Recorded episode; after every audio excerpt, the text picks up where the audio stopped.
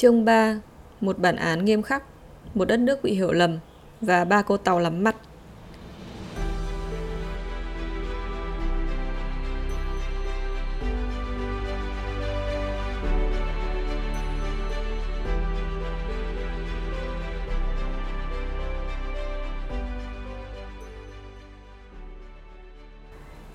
Theo luật sư của Engelbrecht van der Westhuizen, cô gái da đen đã đi bộ ngay trong khu phố và thân chủ của ông không có lựa chọn nào ngoài việc phải đổi hướng.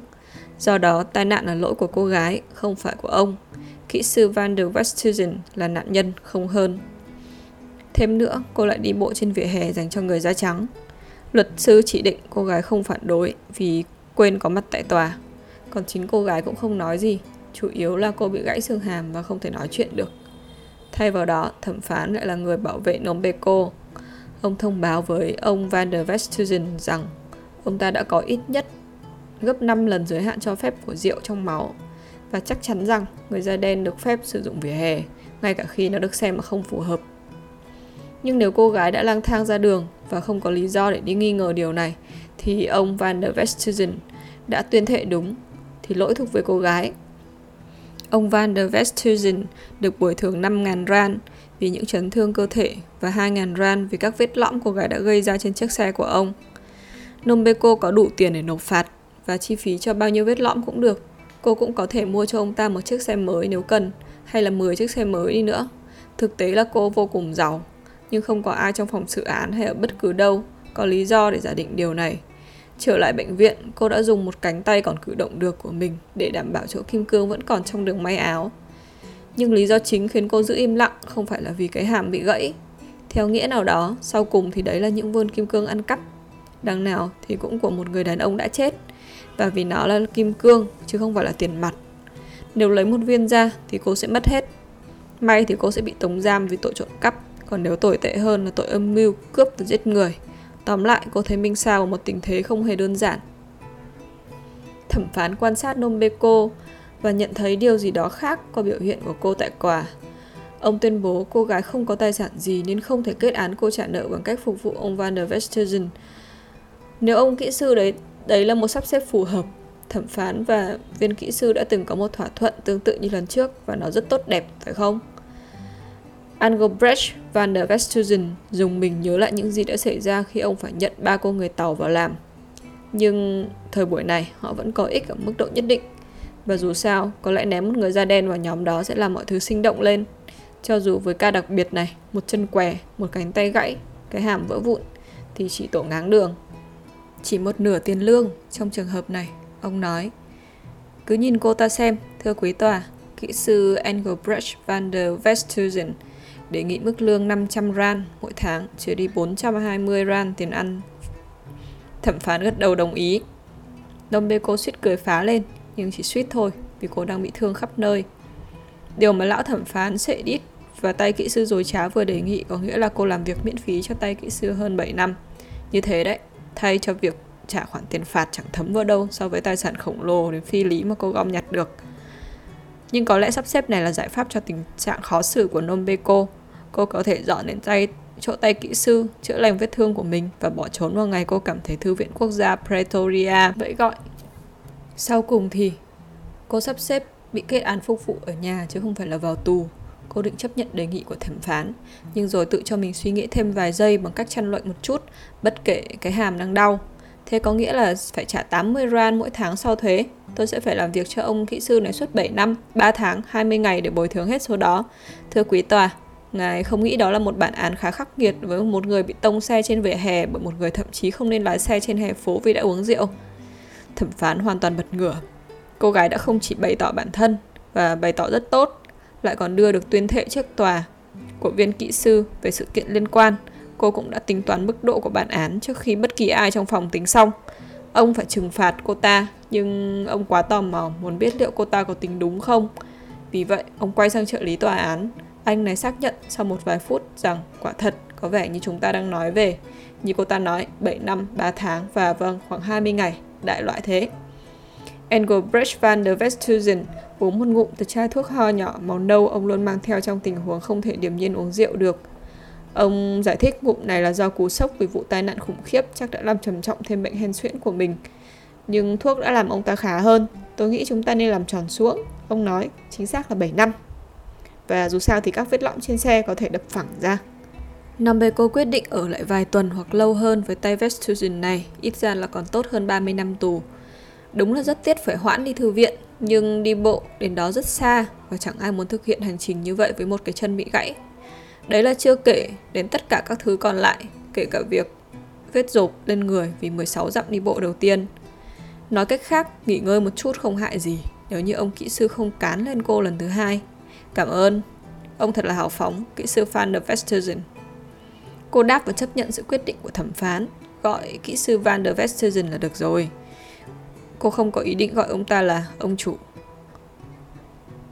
Phiên tòa vừa xong, Nomiko đã ngồi trên ghế hành khách cạnh kỹ sư Van der Vesterzen. Ông ta lái xe về phía bắc bằng một tay, còn tay kia khư khư một chai rượu Cliff Drift. Rượu này có mùi và màu giống hệt như thứ thuốc ho mà Nomiko đã nhìn thấy khi mà ông ta uống ở trong phiên tòa. Đấy là ngày 16 tháng 6 năm 1976. Cùng hôm đó, một loạt thanh thiếu niên độ tuổi đi học ở Soweto đã mệt mỏi với ý tưởng mới nhất của chính phủ rằng nền giáo dục vốn thấp kém của họ từ nay về sau cần được tiến hành bằng tiếng Phi. Thế là sinh viên xuống đường phố để phản đối. Họ cho rằng sẽ dễ học hơn khi hiểu người hướng dẫn nói gì và đọc văn bản dễ hiểu hơn nếu như người ta có thể dịch văn bản đó. Do đó, các sinh viên nói nền giáo dục của họ nên tiếp tục được tiến hành bằng tiếng Anh. Cảnh sát đứng xung quanh chăm chú lắng nghe lý luận của giới trẻ, rồi họ tranh luận quan điểm của chính phủ theo cách đặc biệt của nhà chức trách Nam Phi bằng cách bắn thẳng vào đám đông người biểu tình. Khoảng 23 người biểu tình đã chết ngay lập tức. Ngày hôm sau, cảnh sát tăng cường tranh luận của mình bằng cách đưa máy bay trực thăng và xe tăng đến. Trước khi hiểu lầm tan biến, 100 mạng người đã bị tiêu diệt. Do đó, Sở Giáo dục thành phố Johannesburg có thể đã điều chỉnh phân bổ ngân sách cho Soweto thấp hơn vì lý do thiếu sinh viên. Nombeko không được chứng kiến chuyện này. Cô đã bị nhà nước bắt làm nô lệ và đang ở trong xe hơi trên đường đến nhà chủ mới. Còn xa không ạ ông kỹ sư? Cô hỏi cho lấy lệ. Không, không xa lắm. Kỹ sư Van der Westersen đáp. Nhưng mày không nên nói khi chưa đến lượt. Chỉ nói khi người ta nói với mày thì tốt hơn. Kỹ sư Westersen không hề đơn giản.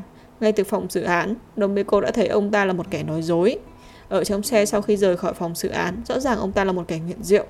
Ngoài ra, ông còn gian lận về nghề nghiệp, chẳng hiểu công việc của mình, nhưng ông ta giữ vị trí hàng đầu bằng cách nói dối và khai thác những người biết việc. Điều này có lẽ chẳng liên quan gì đến toàn bộ câu chuyện nếu như viên kỹ sư không giữ một trong những nhiệm vụ bí mật và ấn tượng nhất trên thế giới. Ông là người sẽ biến Nam Phi thành một quốc gia vũ khí hạt nhân.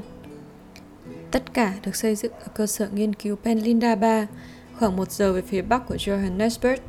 Nombeko tất nhiên không biết điều gì về điều này, nhưng khi họ đến văn phòng của kỹ sư thì cô có ý niệm mơ hồ đầu tiên rằng mọi thứ phức tạp hơn mình tưởng. Khi chai Cliff Drift vừa cạn, cô và viên kỹ sư đến vòng ngoài của cơ sở. Sau khi chìa thẻ nhận dạng, họ được phép đi vào cửa, đi qua một hàng rào điện 12.000V, cao 3 mét. Sau đó là một quãng 15 mét được kiểm soát bởi lính canh và chó trước khi vào trong bên trong hàng rào 3 mét, nữa cũng là 12.000V.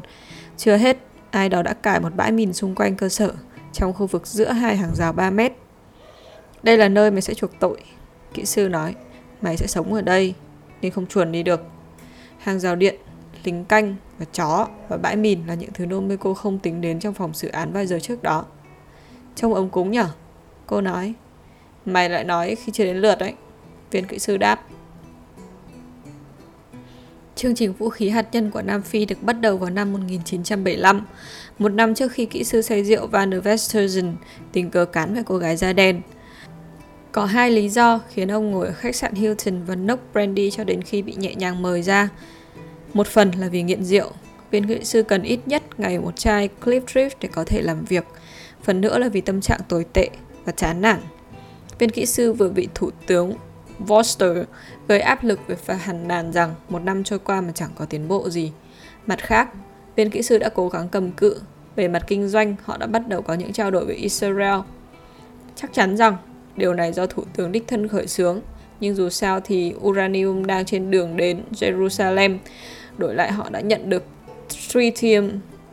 Thậm chí họ còn có hai điệp viên Israel thường trú tại Belinda để lo cho dự án.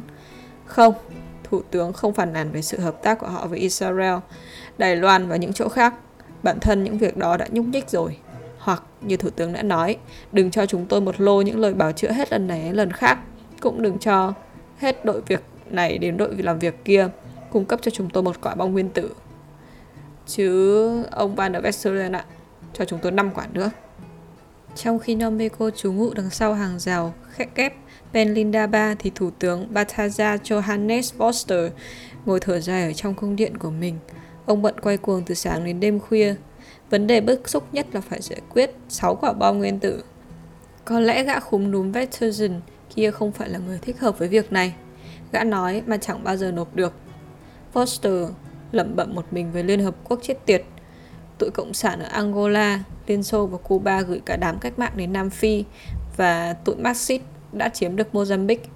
Lại thêm bọn CIA khốn khiếp lúc nào cũng khui ra mọi chuyện và sau đó không thể im mồm với những gì họ biết.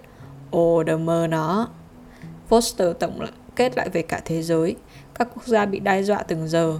Thế mà tay kỹ sư chưa lần nào định thôi mấy trò dán bùa vô tích sự. Thủ tướng đã leo lên ghế của mình bằng một con đường ngoạn mục. Vào cuối những năm 1930, hồi còn thanh niên, ông quan tâm đến chủ nghĩa phát xít. Foster nghĩ rằng Đức Quốc xã có những phương pháp thú vị để phân biệt chủng tộc. Ông cũng thích truyền bá nó cho bất cứ ai lắng nghe. Thế rồi chiến tranh thế giới nổ ra, thật không may cho Foster. Nam Phi chọn về phe quân đồng minh vì nó là một phần của đế chế Anh và những kẻ phát xít như Foster bị nhốt lại vài năm cho đến khi chiến tranh thắng lợi. Sau khi lại được tự do, ông đã thận trọng hơn. Trước và từ đấy về sau, chẳng bao giờ những ý tưởng phát xít được phát triển dưới đúng tên gọi của chúng nữa. Đến những năm 1950, Foster vẫn bị xem là chỉ biết ị đái đúng quy tắc. Năm 1961, năm mà Nombeko sinh ra trong một căn lều ở Soweto, ông được thăng chức Bộ trưởng Bộ Tư pháp. Một năm sau, ông và cảnh sát của ông được săn con cá lớn nhất, kẻ khủng bố Đại hội dân tộc Nam Phi Nelson Mandela.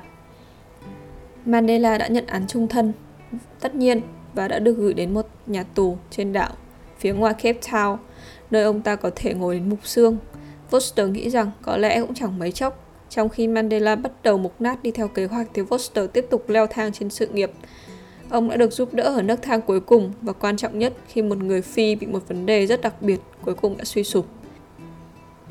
Người đàn ông đó được hệ thống phân biệt chủng tộc phân loại là da trắng nhưng có thể họ đã nhầm bởi vì ông ta trông đen nhẻm và do đó ông ta chẳng phù hợp ở đâu cả. Giải pháp cho nỗi đau khổ nội tâm của ông ta hóa ra là tìm được người tiền nhiệm của Foster và đâm 15 nhát dao vào bụng. Người đàn ông vừa da trắng vừa da màu khác đó bị nhốt trong bệnh viện tâm thần, nơi ông ta ngồi suốt 30 năm mà không bao giờ tìm được ra mình thuộc chủng tộc gì. Tận lúc đó ông ta mới chết, không giống như người thủ tướng với 15 vết đâm vào người một và một nhát vào mặt chắc trăm phần trăm là da trắng nhưng lại chết ngay. Do đó, đất nước này cần một thủ tướng mới, tốt nhất là người cứng rắn. Và chẳng mấy chốc, nhà cựu phát xít Foster đã ngồi vào ghế đó. Về chính trị trong nước, ông bằng lòng với những gì ông và đất nước này đạt được. Với luật chống khủng bố mới, chính phủ có thể gọi bất cứ ai là kẻ khủng bố và nhốt người đó bao lâu tùy thích. Vì lý do, cũng không vì lý do nào cả. Một dự án thành công nữa là tạo ra quê hương của các nhóm dân tộc khác nhau, mỗi nước một loại người, chỉ trừ Sosa. Vì có đông người quá nên họ sẽ có hai quê. Tất cả những gì họ phải làm là gom hết các loại người da đen lại, tống lên xe buýt với quê hương được chỉ định, tước bỏ quyền công dân Nam Phi của họ và cấp cho họ một cái tên mới trên danh nghĩa quê hương. Một người không còn là dân Nam Phi thì không thể yêu cầu phải có các quyền của một người Nam Phi. Bài toán rất đơn giản. Về chính sách đối ngoại, mọi thứ phức tạp hơn một chút. Thế giới bên ngoài liên tục hiểu lầm tham vọng của nhà nước này. Ví dụ đã có một số lớn khiếu nại vì Nam Phi áp dụng chính sách đơn giản rằng người nào không phải da trắng thì sẽ giữ nguyên như vậy vĩnh viễn. Dù sao, cựu phát xít Foster có chút hài lòng nhất định với sự hợp tác của Israel. Chắc chắn là họ là người Do Thái, nhưng theo chiều cách mà họ đã bị hiểu lầm như chính Foster. Ôi đờ mờ nó. Foster nghĩ lần thứ hai, thằng cha vụng về Vestusen đã đi đến đâu rồi nhở? Engelbrecht van der Westhuizen hài lòng với người đầy tớ mới thượng đế ban cho ông ta. Cô có khả năng làm được vài thứ ngay cả khi còn khập khiễng, với chân đóng nẹp và cánh tay phải bị treo lên. Chẳng biết tên cô là cái quái gì. Đầu tiên ông ta gọi cô là mọi hai để phân biệt với một phụ nữ da đen khác tại cơ sở dọn vệ sinh vòng ngoài. Nhưng khi vị giám mục của giáo hội cải cách địa phương biết được đến cái tên này, viên kỹ sư đã bị khiển trách. Người da đen đáng được tôn trọng hơn như thế. Hơn một năm trước đây, lần đầu tiên, nhà thờ đã cho phép người da đen tham dự các buổi lễ như người da trắng, cho dù người da đen phải đợi đến lượt của mình ở tít phía sau, cho đến khi đông đến mức cũng có thể nhìn thấy nhà giờ riêng của mình. Giám mục cảm thấy rằng nó không phải là một lỗi của giáo hội mà là do người da đen đẻ như thỏ. Tôn trọng, ông ta lặp lại, hãy suy nghĩ về điều đó, ông kỹ sư. Giám mục đã tác động tới Engelbrecht van der Westhuizen, nhưng điều đó không có nghĩa làm cho cái tên của Nambeco dễ nhớ hơn chút nào. Vì vậy, khi nói chuyện trực tiếp, cô được gọi là tên mày là gì?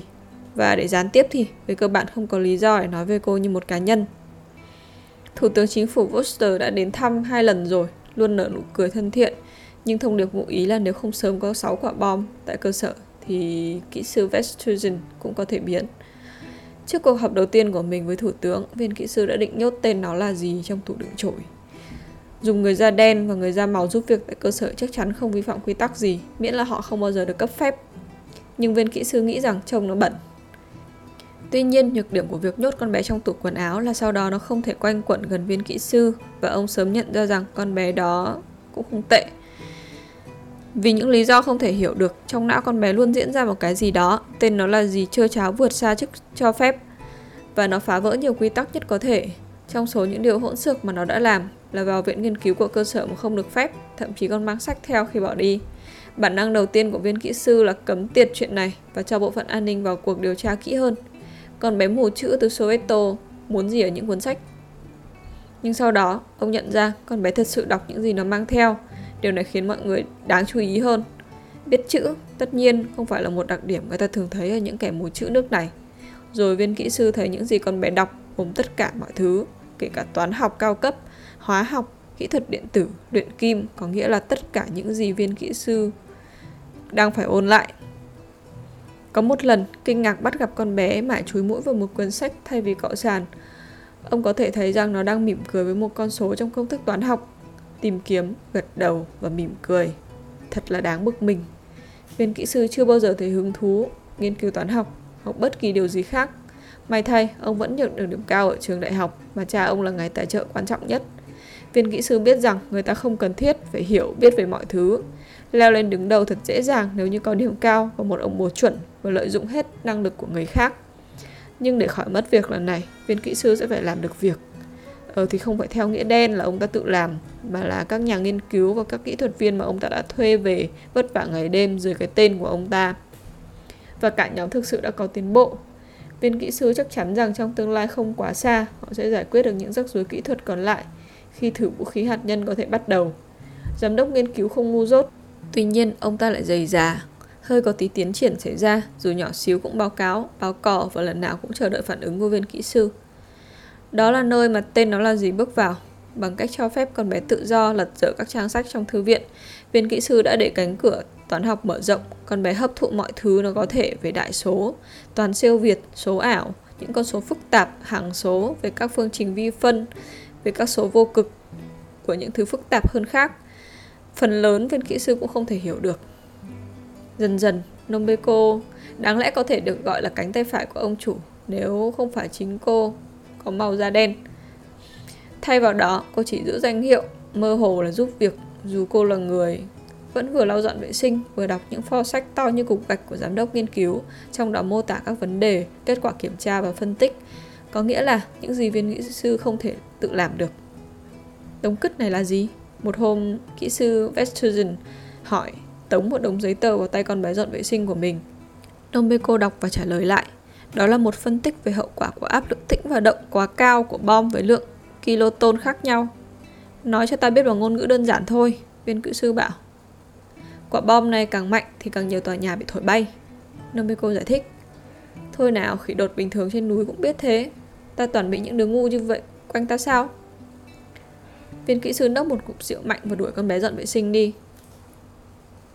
Nombeko thấy Penlinda ba như một nhà tù ngoại, kiểu ngoại lệ.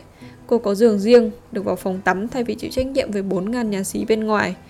Ngày hai bữa, bữa trưa có trái cây và thư viện riêng hoặc nó không thực sự là của riêng cô nhưng chẳng có ai ở cạnh Nombeko thèm quan tâm đến nó cả và nó không quá lớn nó khác xa mức độ mà cô hình dung về một thư viện ở Pretoria. Một vài cuốn sách trên kệ đã cũ. Hay không phù hợp hoặc cả hai, nhưng cũng thế còn hơn. Vì những lý do đó, cô khá vui vẻ tiếp tục phục vụ nốt hạn tù của mình, do phán xét tệ hại rằng cô đã tự cho mình bị người đàn ông chẹt qua trên vỉa hè vào một ngày đông tại Johannesburg năm 1976. Những gì cô trải qua bây giờ dẫu sao vẫn tốt hơn với đổ thúng phân ở bãi rác lớn nhất thế giới. Nhiều tháng trôi qua, bắt đầu phải tính bằng năm. Chắc chắn, một hai lần cô đã nghĩ làm thế nào để giải phóng mình ra khỏi Penlinda Ba thật sớm. Thật là thách thức để tìm đường qua hàng rào, bãi mìn, chó bảo vệ và báo động. Đào một đường hầm ư? Không, đó là một ý nghĩ ngu ngốc đến mức cô có thể bỏ nó đi ngay. Đi nhờ xe. Không, đi nhờ xe kiểu gì cũng bị lũ chó chăn cứu Đức canh gác phát hiện và đến lúc đó thì chẳng có thể làm gì ngoài việc mong chúng đớp vào cổ họng để phần còn lại không quá thê thảm. Hối lộ ư? À có thể. Nhưng cô chỉ có một cơ hội và thử nói với ai thì cũng lấy mất chỗ kim cương tố giác cô theo mốt Nam Phi. Ăn cắp thẻ của người khác. Rồi sao? Phải rồi, cái đó có thể được. Nhưng phần xương sẩu là ăn cắp cả màu da của người khác. Năm mới có quyết định tạm dừng việc suy nghĩ đến việc tẩu thoát. Dù sao thì có thể có cơ hội duy nhất của cô là tàng hình và bọc cánh. Chỉ có cánh thôi cũng chưa đủ. Cô sẽ bị làm lính canh trong bốn tháp bắn hạ. Cô mới ngoài 15 tuổi và khi bị nhốt vào trong hàng rào kép và bãi mìn, sắp 17 tuổi khi viên kỹ sư long trọng thông báo với cô rằng ông ta đã thu xếp một hộ chiếu Nam Phi hợp lệ cho cô, mặc dù cô là người da đen. Thực tế là nếu không có nó, cô không có quyền đi qua tất cả các hành lang mà viên kỹ sư lười biếng thầy cô vào. Các quy tắc đã được cơ quan tình báo Nam Phi ban hành và kỹ sư Westhuizen biết phải chọn trận chiến như thế nào cho mình. Ông ta giữ hộ chiếu trong ngăn kéo bàn mình và nhờ nhu cầu luôn luôn áp chế người khác. Ông đã đây đi đây lại về việc ông buộc phải cất nó đi. Thế thì đầu mày sẽ không nảy ra ý đồ chuồn đi. Tên mày là gì ạ? Nếu không có hộ chiếu này mày không thể rời khỏi đất nước này. Và chúng ta lúc nào cũng có thể tóm được mày, dù sớm hay muộn. Viên kỹ sư nói nở nụ cười xấu xí. Nomeko đáp trong hộ chiếu tên có tên cô là gì. Nếu ông kỹ sư tò mò, và cô nói thêm rằng từ lâu ông đã giao phó cho cô trách nhiệm với phòng hồ sơ quan trọng của ông, trong đó bao gồm cả các chìa khóa ngăn kéo bàn ông.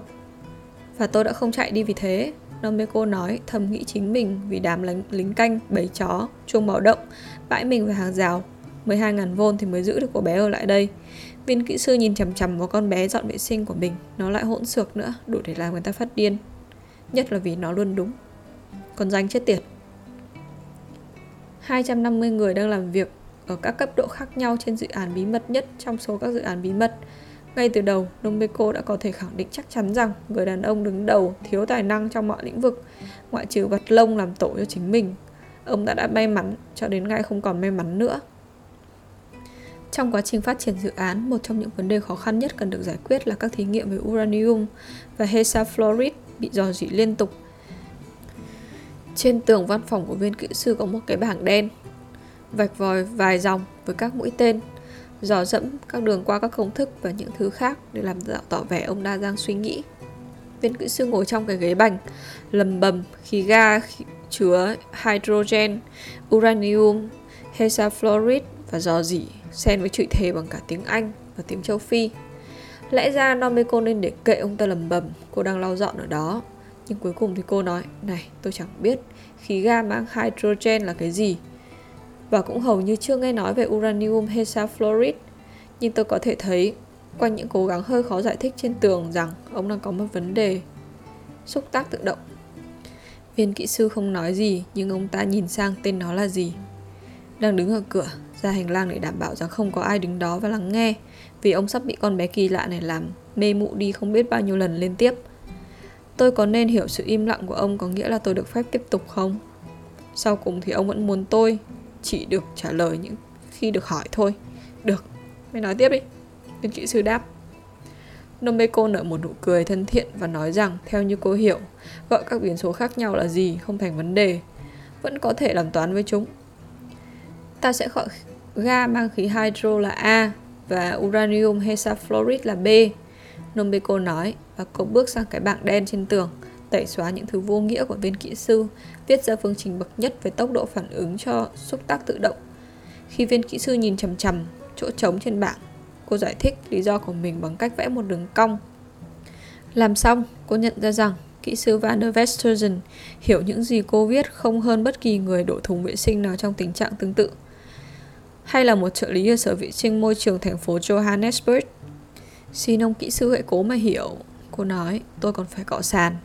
Khí ga và fluoride không hợp nhau và tình duyên của chúng như thế là tự vỡ tan. Giải pháp là gì? Viên kỹ sư hỏi. Không biết. Nomeko đáp. Tôi không có thời gian để suy nghĩ về nó. Như tôi đã nói, tôi là người dọn vệ sinh ở đây. Đúng lúc đó, một trong các đồng nghiệp của kỹ sư Vestusen bước qua cánh cửa. Giám đốc nghiên cứu cử ông ta tới để chia sẻ một số tin tốt. Nhóm nghiên cứu đã phát hiện rằng vấn đề là tự xúc tác trong tự nhiên. Điều này tạo ra các tạp chất hóa học trong bộ lọc của cỗ máy đang vận hành và chẳng bao lâu nữa họ có thể trình bày một giải pháp. Người đồng nghiệp thấy không cần phải nói những điều này nữa, vì phía sau đưa ra đen với cái rẻ lau, ông ta nhìn thấy những gì viên kỹ sư đã viết trên bảng đen của mình ồ, tôi thấy ông đang tìm những gì tôi đã nói với ông, thưa sếp thế thì tôi sẽ không làm phiền ông nữa, người đồng nghiệp nói rồi quay đi kỹ sư van der Westhuizen im lặng ngồi sau bàn làm việc và đổ một cốc đầy clip trip. Dombeko nói rằng điều này chắc chắn là ăn may hẳn thế một phút nữa cô ta sắp bỏ ông lại một mình nhưng trước tiên cô ta có một vài câu hỏi Đầu tiên là liệu viên kỹ sư có nghĩ rằng cô thích hợp để giải thích về mặt toán học làm sao cho nhóm có thể tăng công suất từ 12.000 mỗi năm lên đến 20.000 với một thử nghiệm chót là 0,46%. Viên kỹ sư đồng ý. Một câu hỏi khác là liệu viên kỹ sư có vui lòng đặt mua hộ một cái bàn trải cọ mới cho văn phòng vì con chó của ông đã nhai cái cũ ra thành từng mảnh. Viên kỹ sư trả lời rằng ông không hứa gì cả, nhưng xem mình có thể làm gì. Nameko nghĩ rằng mình cũng có thể đánh giá cao những điểm sáng trong đời sống hiện tại khi bị nhốt mà không có khả năng tẩu thoát. Ví dụ thật thú vị để xem liệu kỹ sư Vestusen còn giả dối được bao nhiêu. Và như đã nói, cô sống khá ổn. Cô đọc sách, thú nhất là không bị ai tìm. Cô lau chùi và cái hành lang và đổ cái gạt tàn. Và cô đọc phân tích của nhóm nghiên cứu và giải thích chúng cho viên kỹ sư một cách rõ ràng nhất có thể. Cô đã dành thời gian rảnh của mình với những người khác Họ thuộc về một thiểu số mà chế độ phân biệt chủng tộc hơi khó phân loại hơn. Theo luật thì họ là châu Á linh tinh. Chính xác hơn họ là người Tàu. Giống người Tàu đã đến sống ở Nam Phi gần 100 năm trước đó, vào thời gian nước này cần lao động giá rẻ, mà lại không phải phản nàn quá nhiều trong các mỏ vàng bên ngoài Johannesburg. Chuyện đó giờ đã xưa rồi, nhưng khu Hoa Kiều vẫn còn và ngôn ngữ vẫn phát triển. Ba cô Tàu em út, chị hai và chị cả đã bị nhốt với Nombeko vào ban đêm. Đầu tiên họ khinh khỉnh, nhưng vì họ chơi mặt trược bốn người thì thích hơn ba người nhiều. Nó đáng để thử, đặc biệt là khi họ có lý do để tin rằng cô gái đến từ Soweto có vẻ không ngu, dù cô không phải là da vàng. Nomeko rất thích chơi, và chẳng bao lâu cô đã học được gần hết như thế nào là phỗng, cong, và phu, cũng như mọi loại gió ở hướng có thể tưởng tượng. Cô có lợi thế là có thể ghi nhớ tất cả 144 quân, vì vậy cô đã thắng 3 trong 4 lượt và để cho các cô gái giành chiến thắng ở lượt thứ tư. Hàng tuần, các cô tàu và Nomeko thỉnh thoảng cũng ngồi với nhau và Nomeko kể với họ tất cả những gì đã xảy ra trên thế giới kể từ lần trước. Theo những gì cô đã nghe lọm được ở chỗ này chỗ kia, hành lang và qua tường, một mặt và không phải là bản bản tin trọn vẹn, mặt khác tiêu chuẩn của thính giả chẳng có gì cao lắm. Ví dụ, khi Nomeko báo cáo rằng Trung Quốc vừa có quyết định rằng Aristotle và Shakespeare sẽ không còn bị cấm ở trong nước, các cô gái trả lời rằng thế thì chắc hai tay đấy hạnh phúc lắm. Mấy chị em bất hạnh đã trở thành bạn bè nhờ các báo cáo, tin tức và trò chơi và các nhân vật và biểu tượng trên mọi quân bài. Các cô gái có hướng dạy Nombeko phương ngữ Trung Quốc khiến mọi người cười vui vì cô học rất nhanh. Còn ba chị em thì cố gắng ít thành công hơn với tiếng Hosa mà Nombeko đã học được từ mẹ cô từ góc độ lịch sử, hạnh kiểm của ba cô tàu còn mơ hồ hơn Nombeko nhiều. Họ đã rơi vào tay viên kỹ sư theo cách tương tự, nhưng là 15 năm thay vì 7 năm. Họ tình cờ gặp ông ta tại Johannesburg và ông ta gạ gẫm cả ba cô cùng một lúc và họ bảo ông ta rằng họ cần tiền cho một người thân bị bệnh và họ muốn bán không phải cơ thể của mình mà là một báu vật gia truyền. Ưu tiên số 1 của viên kỹ sư là cơn hứng tình, nhưng ưu tiên thứ hai là ngờ rằng ông ta có thể vớ bẫm. Vì vậy ông ta đã đi theo các cô gái về nhà. Ở đó họ cho ông xem một con ngỗng gốm có hoa văn từ thời nhà Hán. Vào khoảng một năm trước công nguyên, các cô gái đòi 20.000 rank cho mỗi con ngỗng. Viên kỹ sư nhận thấy nó có giá trị gấp 10 lần, có khi cả trăm lần. Nhưng các cô gái không chỉ là gái mà họ còn là người tàu. Thế nên ông trả giá 15.000 tiền mặt bên ngoài ngân hàng vào sáng hôm sau. Mỗi em 5.000 không thì thôi. Và ba đứa ngu đồng ý. Con ngỗng quý hiếm chiếm một vị trí danh dự trên chiếc bệ văn phòng của nhân viên kỹ sư suốt một năm trời, cho đến khi một đặc vụ Mossad người Israel cũng tham gia vụ án khủng vũ khí hạt nhân, quan sát kỹ hơn cả 10 giây sau khi tuyên bố nó là rác rưởi. Viên kỹ sư có cặp mắt sát nhân tiến hành cuộc điều tra sau đó, phát hiện ra con ngỗng đúng là được sản xuất không phải do thợ thủ công ở tỉnh Chiết Giang thời Hán, khoảng một năm trước khi chúa Kitô ra đời, mà do ba cô gái trẻ người Tàu ở vùng ngoại ô Johannesburg, chẳng thuộc triều đại nào cả, khoảng 1975 năm sau chúa Kitô. Các cô gái đã hớ hênh để cho ông ta xem con ngỗng trong nhà riêng của họ. Vì vậy, viên kỹ sư và hệ thống pháp luật đã tóm cả ba cô. 15 ngàn, chỉ còn lại hai rand. Đó là lý do tại sao các cô gái đang bị nhốt tại Belinda Ba ít nhất hơn 10 năm. Trong nhà với nhau, bọn chị gọi viên kỹ sư là con ngỗng. Các cô tàu muốn nhất là được trở về khu tàu ở Johannesburg, tiếp tục sản xuất ngỗng nên đại trước công nguyên, nhưng nó làm tinh xảo hơn một chút so với lần trước. Trong khi chờ đợi, họ có chỗ phàn nàn. Như Nomeko, việc của họ ngoài những thứ khác ra là phục vụ đồ ăn cho viên kỹ sư và các lính canh, cũng như xử lý thư đến và đi, đặc biệt là các thư gửi đi. Tất cả mọi thứ lớn nhỏ đều có thể ăn cắp được mà không bị thiếu hụt quá nhiều bằng cách đơn giản là ghi địa chỉ mẹ các cô và đặt trong hộp gửi đi. Mẹ các cô hân hoan nhận hết, bán tất. Hài lòng với bản thân vì đã chịu khó đầu tư cho con gái học và đọc viết tiếng Anh. Tuy nhiên, thỉnh thoảng họ cũng làm mọi thứ rối tung lên vì cách thức của họ thật cậu thả và nguy hiểm. Như có lần, một cô dán nhầm nhãn địa chỉ và đích thân thủ tướng gọi cho kỹ sư Vestusen hỏi tại sao ông ta lại nhận được 8 ngọn nến, cái máy khoan hai lỗ và bốn cái bơm keo chám lỗ hổng trong gói của mình. Trong khi mẹ các cô tàu nhận được và đốt phất đi một báo cáo kỹ thuật dày 400 trang với những nhược điểm sử dụng của Neptune như một nền tảng để phân hạt nhân. Nomeko bực bội vì cô đã mất quá nhiều thời gian chỉ để nhận ra mình bị mắc kẹt. Trong thực tế, cứ theo cách mà các thứ lộ ra, cô đã không bị kết án 7 năm tù, phục vụ viên kỹ sư. Cô sẽ ở đó cả đời, không giống như ba cô tàu. Cô ta đã hiểu biết thấu đáo và đầy đủ một dự án bí mật nhất trên thế giới. Miễn là có hàng rào 12.000V giữa cô với bất kỳ ai cô có thể bếp xếp thì không sao.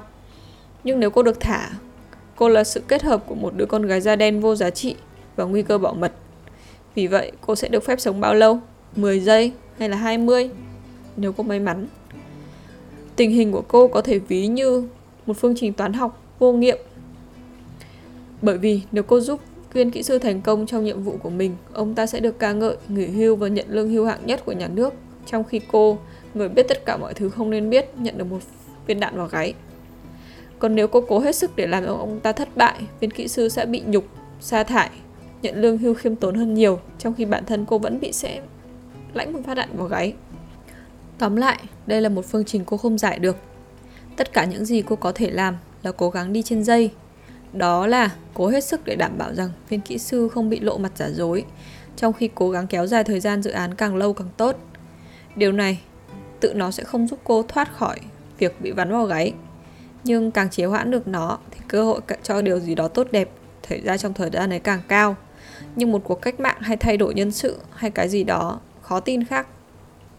Giả sử, rốt cuộc cô không thể tìm được đường thoát. Chẳng nghĩ ra được ý tưởng nào, cô cố gắng ngồi bên cửa sổ trong thư viện thường xuyên để nghiên cứu hoạt động ở cổng. Cô lảng vảng ở đó vào những thời điểm khác nhau trong ngày và lưu ý thói quen của các lính canh. Bên cạnh những thứ khác, cô nhanh chóng phát hiện rằng mỗi chiếc xe đi vào hoặc đi ra đều bị kiểm tra bởi cả lính canh và chó, trừ khi viên kỹ sư đang ngồi bên trong hoặc ông giám đốc nghiên cứu, hoặc một trong hai điệp viên. Rõ ràng bốn người trên không bị nghi ngờ. Thật không may, họ đều có chỗ đỗ xe tốt hơn so với những người khác. Nomeko có thể tìm được đường đến gara lớn, bỏ vào một thùng xe rồi bị lính canh và chó phát hiện. Con chó đã được huấn luyện là cắn trước và hỏi chủ sau. Nhưng cái gara nhỏ, nơi VIP đậu xe, thùng xe này có thể được trú mà sống sót thì cô đã không vào được. Chìa khóa, nhà để xe là một trong vài thứ mà viên kỹ sư không giữ trong chiếc tủ mà Nomeko chịu trách nhiệm. Ông ta cần nó mỗi ngày giữ nó bên mình. Nomeko còn quan sát thấy bà dọn vệ sinh da đen ở vòng ngoài thật sự đã đặt chân vào bên trong ranh giới của Pelinda 3. Mỗi lần bà phải đổ thùng rác màu xanh lá cây ở cạnh phía trong của hai hàng rào 12.000V. Điều này diễn ra mỗi ngày và nó thu hút Nomeko vì cô khá chắc chắn rằng bà dọn vệ sinh không được phép đến đó, nhưng các lính canh cứ mặc để đỡ phải tự dọn chỗ rác của mình. Điều này làm nảy ra một ý đồ táo bạo. Nomeko có thể lẻn qua gara lớn mà không bị nhìn thấy, tới thùng rác chui vào đó, rồi đi nhờ bà da đen qua các cổng ngoài. Đến dumpster, phía tự do. Bà ta đổ thùng theo lịch chính xác là 4 giờ 5 phút mỗi ngày và bà sống sót nhờ những con chó bảo vệ đã được huấn luyện không cắn xé người da đen, đặc biệt mà không được lệnh. Mặt khác, lần nào chúng cũng nghi ngờ đánh hơi chiếc thùng. Như vậy, cô sẽ phải khiến những con chó làm phận sự vào mỗi buổi chiều, hay đại loại thế. Thế thì, và chỉ như thế, kẻ đi lậu mới có một cơ hội trốn thoát và sống sót. Đánh một tí thuốc độc vào đồ ăn, có thể được việc chăng? Nameko lôi kéo ba cô tàu vì họ chịu trách nhiệm lo cho toàn bộ lính canh và tất thảy nhân viên thú vật của quân khu. Tất nhiên, cô chị cả đáp khi Nomeko đặt vấn đề, bọn chị là chuyên gia hạ độc chó, cả ba chị em hoặc ít nhất là hai. Đến lúc này, Nomeko chẳng còn ngạc nhiên bởi bất cứ điều gì các cô tàu làm hoặc nói, nhưng điều này vẫn khá đặc biệt. Cô hỏi cô chị cả về chi tiết cô vừa được nói để Nomeko khỏi phải băn khoăn đến hết đời. Bất kể là đời cô được kéo dài đến bao lâu. Phải, trước khi mẹ con các cô tàu bắt đầu làm việc trong ngành công nghiệp làm hàng giả nhiều lợi nhuận, mẹ họ đã mở nghĩa trang chó ngay bên cạnh khu da trắng Park Town, bé bên Tây, bên ngoài Johannesburg, kinh doanh ế ẩm, chó cũng như người ở khu đó, ăn ngon và bổ, sống quá lâu. Nhưng rồi bà mẹ nhận ra rằng cô cả và hai cô có thể tăng doanh thu bằng cách đặt bả chó ở chỗ này chỗ kia trong công viên. Nơi chó sủa Bắc Kinh của dân da trắng chạy tự do, lúc đó cô út còn quá bé và rất có thể sẽ định nếm thử các thức ăn cho chó nếu như cũng được làm. Trong một thời gian ngắn, chủ nghĩa trang chó có gấp đôi việc làm và gia đình có thể kiếm ăn khấm khá theo cách này đến tận hôm sau nếu họ đã không trở nên nói thật là hơi quá tham lam. Bởi vì khi chó chết trong công viên nhiều hơn chó sống thì những người da trắng phân biệt chủng tộc nhắm thẳng vào người Tàu duy nhất trong vùng và các cô gái. Vâng, chắc chắn đó là thành kiến của họ, Nomeko nói. Bà mẹ đã phải nhanh chóng đóng gói đồ đạc của mình rồi cùng các con trốn khỏi trung tâm Johannesburg và thay đổi nghề nghiệp. Đó là một vài năm trước, nhưng có lẽ các cô gái vẫn nhớ được cách đánh bại chó khác nhau. Chà, giờ thì chúng ta đang nói về 8 con chó và phải đầu độc chúng vừa đủ. Nobeko nói. Sao cho chúng hơi ốm hoặc một trong hai ngày hoặc là không nhiều hơn thế. Có vẻ giống như các trường hợp ngộ độc chất chống đông điển hình. Hai cô nói. Chị cũng nghĩ như thế, cô cả nói. Rồi họ tranh luận về liều lượng thích hợp. Cô hai nghĩ ra rằng một chén rưỡi là vừa, nhưng cô cả chỉ ra rằng họ đang đối phó với bọn chó béc dây Đức lớn chứ không phải một vài con chihuahua bé tẹo. Cuối cùng thì mấy chị em đồng ý rằng hai chén là vừa đủ để khiến lũ chó lâm vào tình trạng khủng khiếp đến ngày hôm sau. Các cô tiếp cận một vấn đề vô tư đến mức Nomeko đâm ra hối tiếc vì đã yêu cầu họ giúp đỡ. Họ có nhận ra rằng mình sẽ gặp rắc rối đến như thế nào nếu bị lần ra dấu vết đã, đã hạ độc chó hay không? Ôi chào, cô gái út nói tất cả sẽ ổn thôi. Mình phải bắt đầu bằng cách đặt mua một chai chất chống đông. Nếu không thì chẳng đầu độc được cái gì cả. Giờ thì Nomeko hối hận gấp đôi. Chẳng lẽ họ không nhận ra rằng các nhân viên an ninh sẽ tìm ra họ chỉ trong một vài phút một khi họ phát hiện ra những gì được thêm vào danh sách mua sắm thông thường của họ. Và Nomeko bắt đầu nghĩ ra một điều gì đó. Chờ một phút, cô nói đừng làm bất cứ điều gì cho đến khi tôi trở lại, đừng làm gì. Các cô gái ngạc nhiên nhìn Nomeko đi. Cô ta định làm gì vậy? Thực tế là Nomeko đã nghĩ đến các cô gái đọc trong một vô số báo cáo của giám đốc nghiên cứu gửi viên kỹ sư. Nó không phải là về chất chống đông, mà là về ethylene glycol. Báo cáo cho biết rằng các nhà nghiên cứu đã thử nghiệm với các chất lỏng sôi ở nhiệt độ hơn 100 độ C, có thể có được một vài phần 10 giây tăng đến nhiệt độ mà khối lượng sẽ đạt được. Đó là chỗ liên quan đến ethylene glycol. Chẳng phải chất chống đông và ethylene glycol có tính chất tương tự hay sao? Thư viện nghiên cứu của cơ sở rất dở với những tin tức mới nhất nhưng lại rất tốt về thông tin chung. Ví dụ như nó xác nhận rằng ethylene, glycol và chất chống đông không chỉ tương tự với nhau mà chúng thực ra là một. Nombeco mượn hai trong số chìa khóa cất tủ của nhân viên kỹ sư rồi lẻn xuống gara lớn và vào tủ hóa chất bên cạnh trạm điện. Ở đó cô tìm thấy một thùng 30 lít gần như đầy ethylene glycol. Cô đổ chừng 4 lít vào cái xô mang theo, mang cho mấy chị em. Đây nhá, nhiều cực luôn. Con để dành được nữa, cô nói. nombeko và các cô gái tàu quyết định sẽ bắt đầu bằng cách trộn một liều rất nhẹ vào thức ăn cho chó để xem chuyện gì sẽ xảy ra. Rồi họ sẽ tăng liều cho đến khi cả 8 con chó này đều ốm và không làm cho bọn kính gác ngay nghi ngờ. Do đó, các cô gái tàu giảm liều lượng từ hai chén xuống 3 phần tư chén theo gợi ý của Nomeko, nhưng họ đã sai lầm khi để cho cô út chịu trách nhiệm về liều lượng. Chính là cô bé ngày xưa còn quá nhỏ trong thời oanh liệt. Do đó, cô trộn 3 phần tư chén ethylene glycol cho mỗi con chó. Ở lượt thử nghiệm giải đợt đầu tiên, 12 giờ sau, cả 8 con chó lăn ra chết. Y như lũ chó ở mé Tây Park Town một vài năm trước. Thêm nữa con mèo ăn vụng của tay chỉ huy lính canh cũng trong tình trạng nguy kịch. Một điểm đặc biệt của ethylene glycol là nó nhanh chóng đi vào máu qua đường ruột. Sau đó gan nó sẽ biến thành glycolaldehyde, axit glycolic và oxalate. Nếu đủ các chất này, nó sẽ làm thuy suy thận trước khi ảnh hưởng đến phổi và tim. Nguyên nhân trực tiếp gây tử vong ở 8 con chó là ngừng tim. Hậu quả trực tiếp do tính toán sai lầm của cô út là tình trạng báo động. Các lính canh đề cao cảnh giác và thế là tất nhiên Nomeko không thể trốn ra ngoài trong một thùng rác. Chỉ còn ngày 1, ngày 2 là các cô tàu sẽ bị lôi ra thẩm vấn. Nhưng trong khi họ ngồi đó và chối bay chối biến thì nhân viên an ninh tìm thấy một xô ethylene glycol gần như rỗng không. Trong thùng xe có một trong 250 chiếc xe của nhân viên. Nomeko đã lẻn vào gara, tất nhiên bằng chìa khóa trong tủ của viên kỹ sư. Cái thùng xe đó là chiếc duy nhất, tình cờ không khóa. Và cô phải để chiếc xô ở đâu đó. Chủ chiếc xe là một chàng trai thuộc đạo đức nửa vời. Một mặt, anh ta không bao giờ phản bội đất nước. Mặt khác, run rủi làm sao anh ta chọn chính ngày đó để cuỗng chiếc cặp của giám đốc bộ phận và tất cả tiền mặt, sổ sách bên trong. Nó được tìm thấy cùng với một cái xô và rốt cuộc là người đàn ông bắt giữ, thẩm vấn và sa thải và kết án 6 tháng tù giam cho hành vi trộm cắp cộng với 32 năm vì hành động khủng bố. Tí chết nhá. Cô út nói khi ba chị em không còn bị nghi ngờ nữa. Chúng ta sẽ thử lại lần nữa chứ. Cô hai băn khoăn. Nhưng thế thì mình phải chờ cho đến khi họ có chó mới đã. Cô cả nói, chó cũ chết hết rồi còn đâu. Nông bê cô không nói gì, nhưng cô nghĩ triển vọng tương lai không sáng sủa gì hơn so với con mèo của viên giám đốc đang bắt đầu bị co giật